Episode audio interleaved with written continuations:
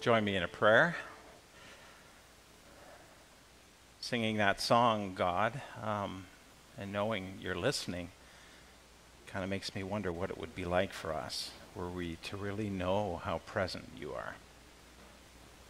So, by your Holy Spirit, let us know how present you are. Let us know who you are. Let us know who we are. And wake up your people and call us to yourself. Show us the direction you're moving in and strengthen and empower us for that task, we pray. Amen. Last week, we talked about the defining characteristic of the early church in the book of Acts and what, how that characteristic was that everything that was done by everybody all the time was led by the Holy Spirit, the Spirit of God. So the Spirit of God nudged people in certain directions, told them where to go, what to say, who to be, empowered them to do what they did, to see what they were able to discern and see, to speak God's wisdom when they spoke, to preach the gospel. And this week's topic, the Holy Spirit led ordinary people like you and I, the early church, to perform miracles. The book of Acts is filled with miracle stories. A lame man is healed, lame since birth. Prisoners are set free by an angel in the middle of the night. The blind are given sight. And several people in Acts alone, let alone the Gospels, were resurrected from the dead. Everyone was filled with awe, Luke wrote in the book of Acts, at the many wonders and signs performed by the apostles. The Lord confirmed the message of his grace that his love was real, that he was real, that he was present, by enabling them to perform signs and wonders. And as a result, people brought the sick into the streets and laid them on beds and mats so that at least the Apostle Peter's shadow might fall on some as they passed by. And crowds gathered also from the towns around Jerusalem, bringing their sick and those tormented by impure spirits, and all of them were healed. So that this is what the Holy Spirit of God leading a Christian faith community looks like. So, what do we do with that? we preach science here all the time as a church, right? That the world is an empirically knowable thing and that knowledge is rationally attained and explains everything. We, we live in a world where miracles really don't happen. How do we deal with the disconnect between the church then, the book of Acts, and all the Gospels, filled with miracles as defining characteristics of what this is about, and the church now? I mean, the truth is, if miracles really happened, this place would be jammed, and every church in the city filled with people seeking God's healing power. And yet, And if miracles are to be a part of the Spirit's work in the church, then who are we to be as a community so that we make room for that to happen? Again, especially in a world where we've, we're now having images of televangelists or online faith healers and snake oil salesmen, etc., etc. And believe me, I am with you on that. I let no, not that, never that. And yet, that for people who need an intervention of God? Surely. And, and surely God does and can do miraculous things. Theologically, surely that is possible. We were talking before church about our church's worldview and what we're doing. Surely we are close as a church, worldview wise, in terms of our view that God is holding everything and moving in behind all things, and that the Holy Spirit holds the whole universe together, and were the Spirit to stop doing that, everything would collapse. God's there at your work, He's there in your family life, He's there in science and art, everywhere, moving. Surely that kind of a church would be a church that's proximate to, near unto a God who might perform miracles. And, and what is the reality of existence and creation that we're even here? That anything even is apart from a miracle? What is your son's birth? Anything, what was that day? How was that anything but a miracle?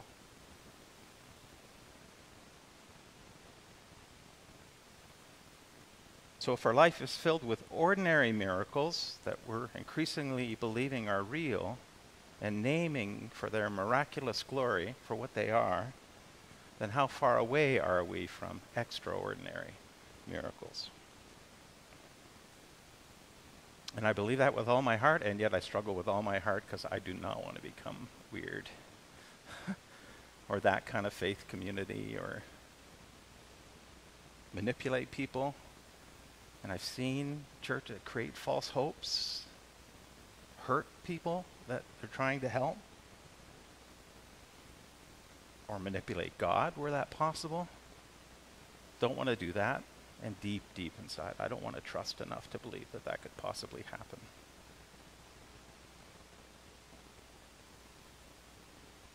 So this week, I've been just thinking okay, so what? What can I understand, God, about the nature of reality or about who you are that can put me, us, in a healthier place in relation to this idea of miracles happening in a church? And then I remembered uh, a friend of mine who's an orthopedic surgeon in Banff, that knee surgeon for that sermon on the biomechanics of the human knee that we did who gave me an article that she got from a bio prof at Calvin University in the States when she was a student, written by a theologian named Johan Diemer. And I read it at the time and I didn't quite get it, but I went back to it this week and read it again and uh, found some profound wisdom um, in terms of a different way of viewing the world, which then lets us look at miracles from a different perspective. Diemers, and it gets a little abstract here, so stick with me. Have another coffee, focus. Um, he had a very unique view of reality and miracles. He didn't believe that they were supernatural, but instead believed that they were entirely natural. The most natural thing imaginable from God's perspective. So, in a Christian worldview, we believe that God, in the beginning, made everything. Christianity 101, right? And before the fall happened, everything was perfect, as it should be, not in need of miracle or healing. But then the fall happened, and creation was corrupted and skewed and derailed and polluted by this theological construct called sin, this reality called sin we believe that what was natural through sin became unnatural. So, churches, Christians believe that the way things are now is not the way they were meant to be or should be. What we think is normal, this life, with all of its pain and suffering and death, is in fact abnormal in the big story view of things. God's originally normal world was perfect and not in need of the kind of healing that this world needs. Nothing decayed. I don't know what that's like. Who knows what that was like? We can't remember. Sin's corrupted our memories and our imaginations. But nothing decayed. And if it did, God had some kind of miraculous healing mechanisms woven into the nature of everything that it just got better. Surely that's something like that is what a perfect world would have looked like. Anyway, Diemer's basic premise was this that when a miracle happens, things are just falling back into sync with God's original plan. That that's a reversal, right? For me, it was. Miracles restore reality back to normal. They give us a glimpse of that broken thing we're facing, uncorrupted by sin. What it was ri- originally designed and made to be. Not this, but that. So a, a lame man gets up who's been lame since birth, and he walks just like he was made to walk as a bipedal human creature imaging God. A broken relationship is miraculously made whole in a way that I can't do this, they can't do this, and yet something happens, a miracle. And that relationship, in terms of what it was meant to be, comes back into being and flourishes. So miracles are just things falling back into their original order. And that changes things a bit. Diemer writes Through signs and wonders, the disintegrating power of sin is broken and its results overcome. What occurs via a miracle is not a supernatural interference into the positive consequence of a natural process, but a fully natural interference into the negative consequence of a sinful process. I'll read it again. Through signs and wonders, the disintegrating power of sin is broken and its results overcome.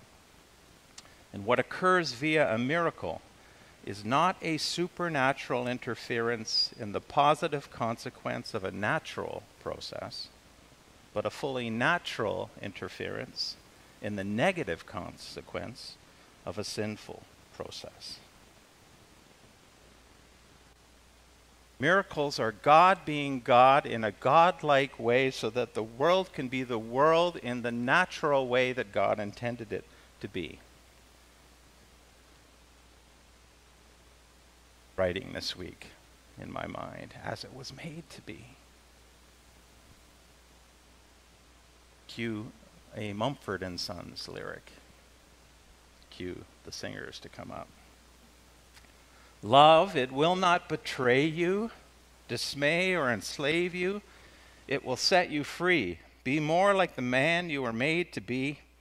There is a design, an alignment, a cry of my heart to see the beauty of love as it was made to be, and it just echoed everything I was just reading in Diemer. And to the point where, in a fit of imagination, I imagined God singing a version of those words over every single person He's ever healed over the course of our human history and in, in and through all those Bible stories. Love, it will not betray you, dismay, or enslave you. It'll set you free. Be more like the person you were made to be walking, seeing, living, loving, having a life. There is a design to all of this, an alignment, and a cry in all of our hearts to see the beauty of love as it was made to be. My love will not dismay or betray or enslave you, Peter and John, when you were in prison, because I'm going to send an angel there to set you free. Be freed. My love will not leave you blind and in that dark place to that blind woman or man. My love will let you see.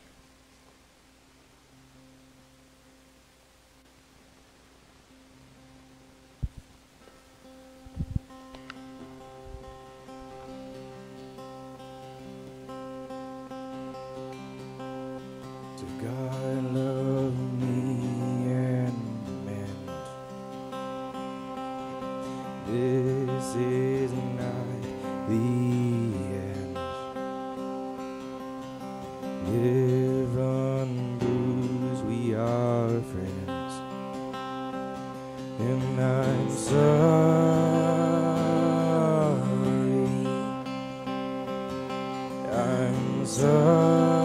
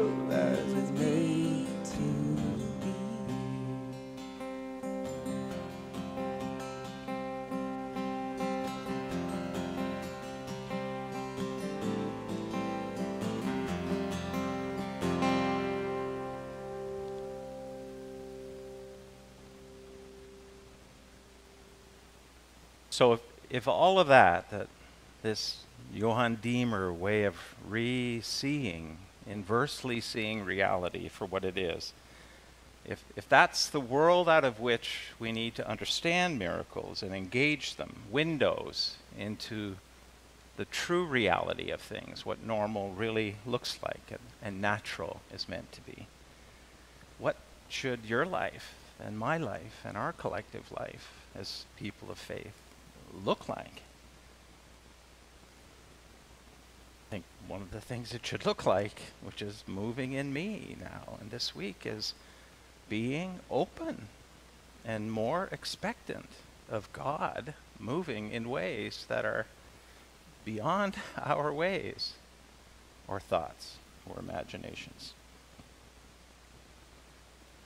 And if we're going to be engaging God everywhere, a God who's moving in a direction in that everywhere place, wherever we're naming it, then we ought to be a God who's moving in a direction empowered by the Spirit of God and empowering the community of the Spirit of God to do what God wants done, moving in that direction, present in that place.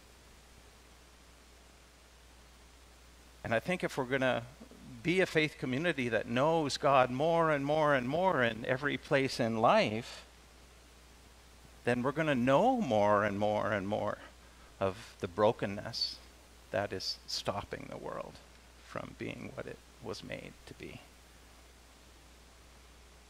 And as that engagement deepens, and we're knowing God in that everywhere place, how natural would it be for the Spirit of God to then whisper, pray for her in the home that you're so she can have her mind back a bit and be there when her kids come to visit in a miraculous way, God. Do that, would you?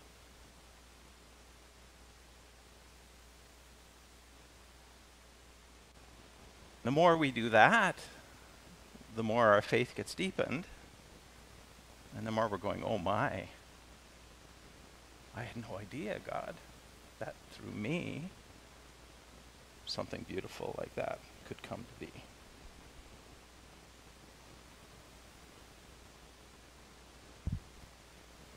And I think it could happen in such a way that that was Wednesday, and it was beautiful, and it was natural. And today's a new day. God, how can I know you, and how can I help? What do you want to do here, Lord?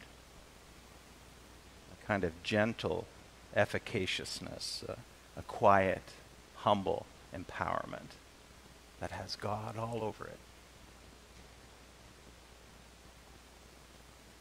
And in that moment, God will be real.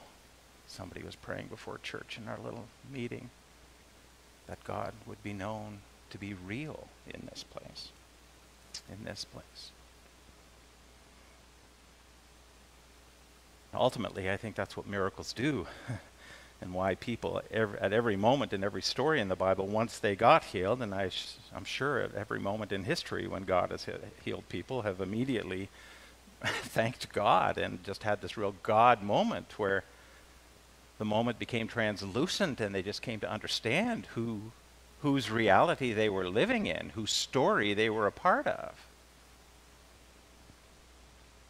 And that God has power over the detrimental impacts of sin.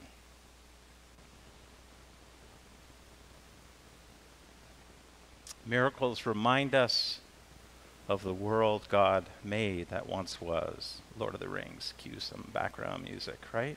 Something we'd all forgotten.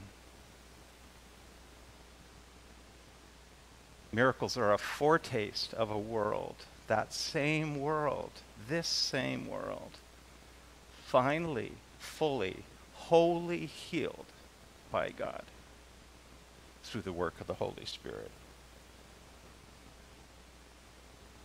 To the point of resurrections, which is really what the part. Really? And yet, if we can't believe in a resurrection in this church, then why are we here?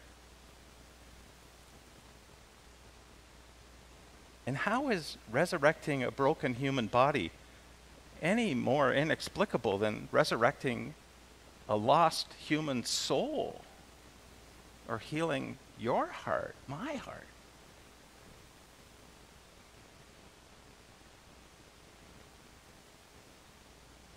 And we're meant for that because it's only natural.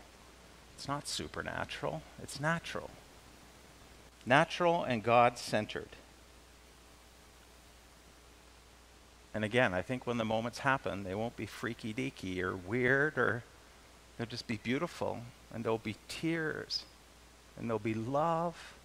So much love for the person, the situation, yourself.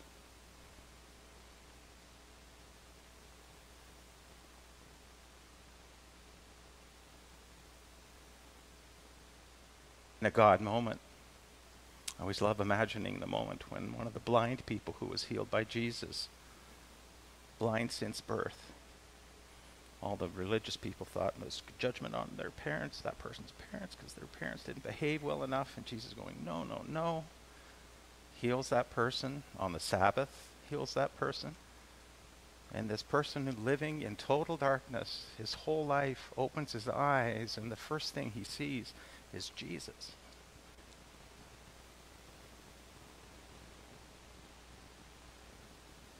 a miracle were ever to happen in any of our lives, I think that's what it would look like.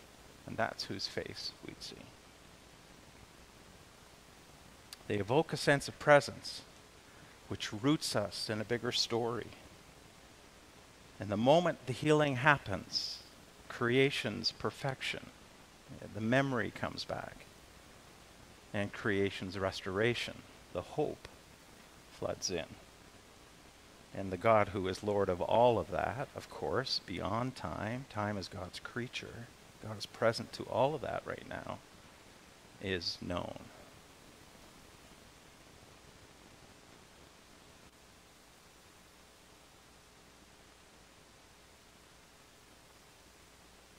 Trembling at the thought of miracles becoming natural in our community. Maybe we wouldn't even talk about them much. they just happen.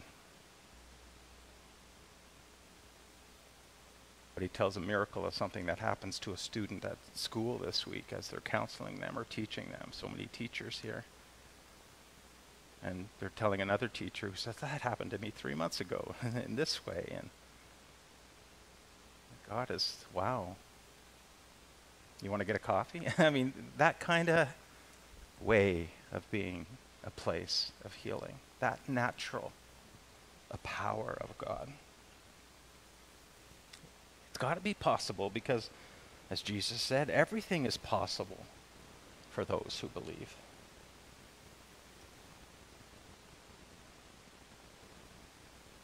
Diemer again. Natural should never be defined by what is un- understandable or rationally perceivable or in faith or lack thereof believable.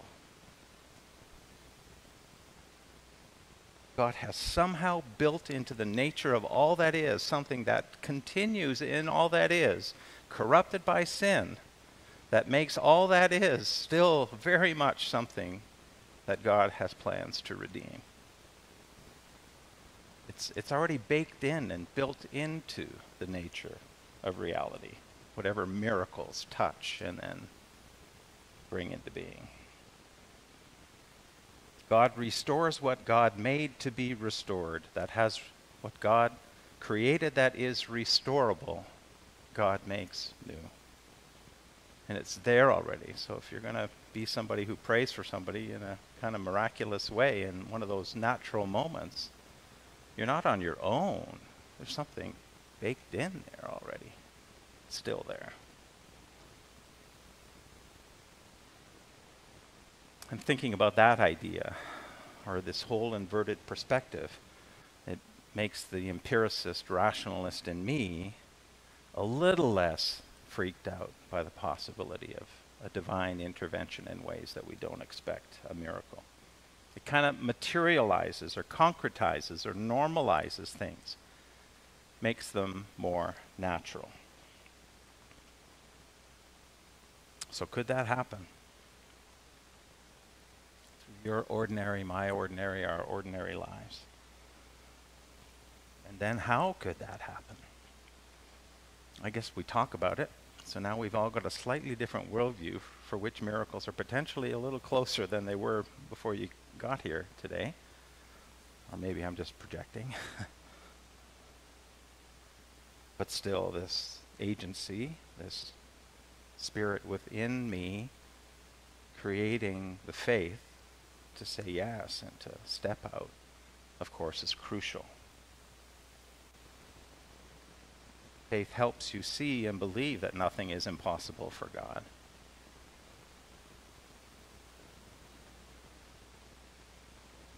God has called you, Joan, to this church. God knows your name, has known it since you were a little girl and long before the creation of the world, and has you here, a woman who prays and prays and prays, and I know prays for this church and that God would move through your prayers to effect. For all we know, everything that's happened in this church has happened, and all the good, and doors opened, and beauty, and miraculous things, because someone, maybe Joan, because she's been praying. God called you to himself and knows you, and you know God. And so, how natural would it be for God to miraculously work through you.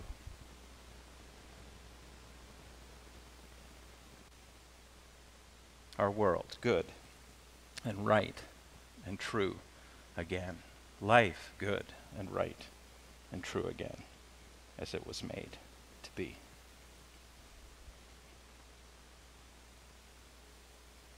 Imagine that. God's already imagined that. Imagine imaging your Maker and growing your imagination into a more God-like scale and scope. What could it mean for our church? What could it mean for the community? God's city, God's world. For with God, all things are possible. Let's pray.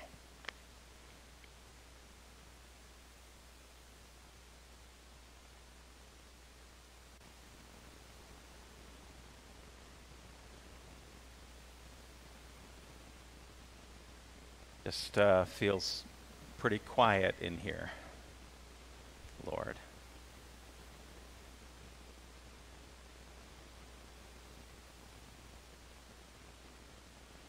I do hope that Fran is okay.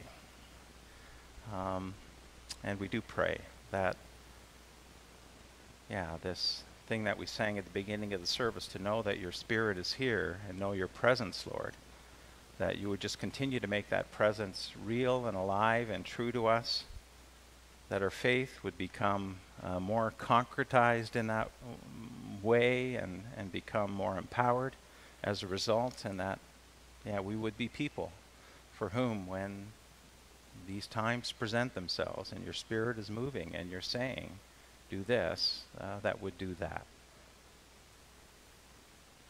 So uh, lead us into this journey, this continuing journey as a church. Um, yeah, and help us to know you and love you well in, in all that we do.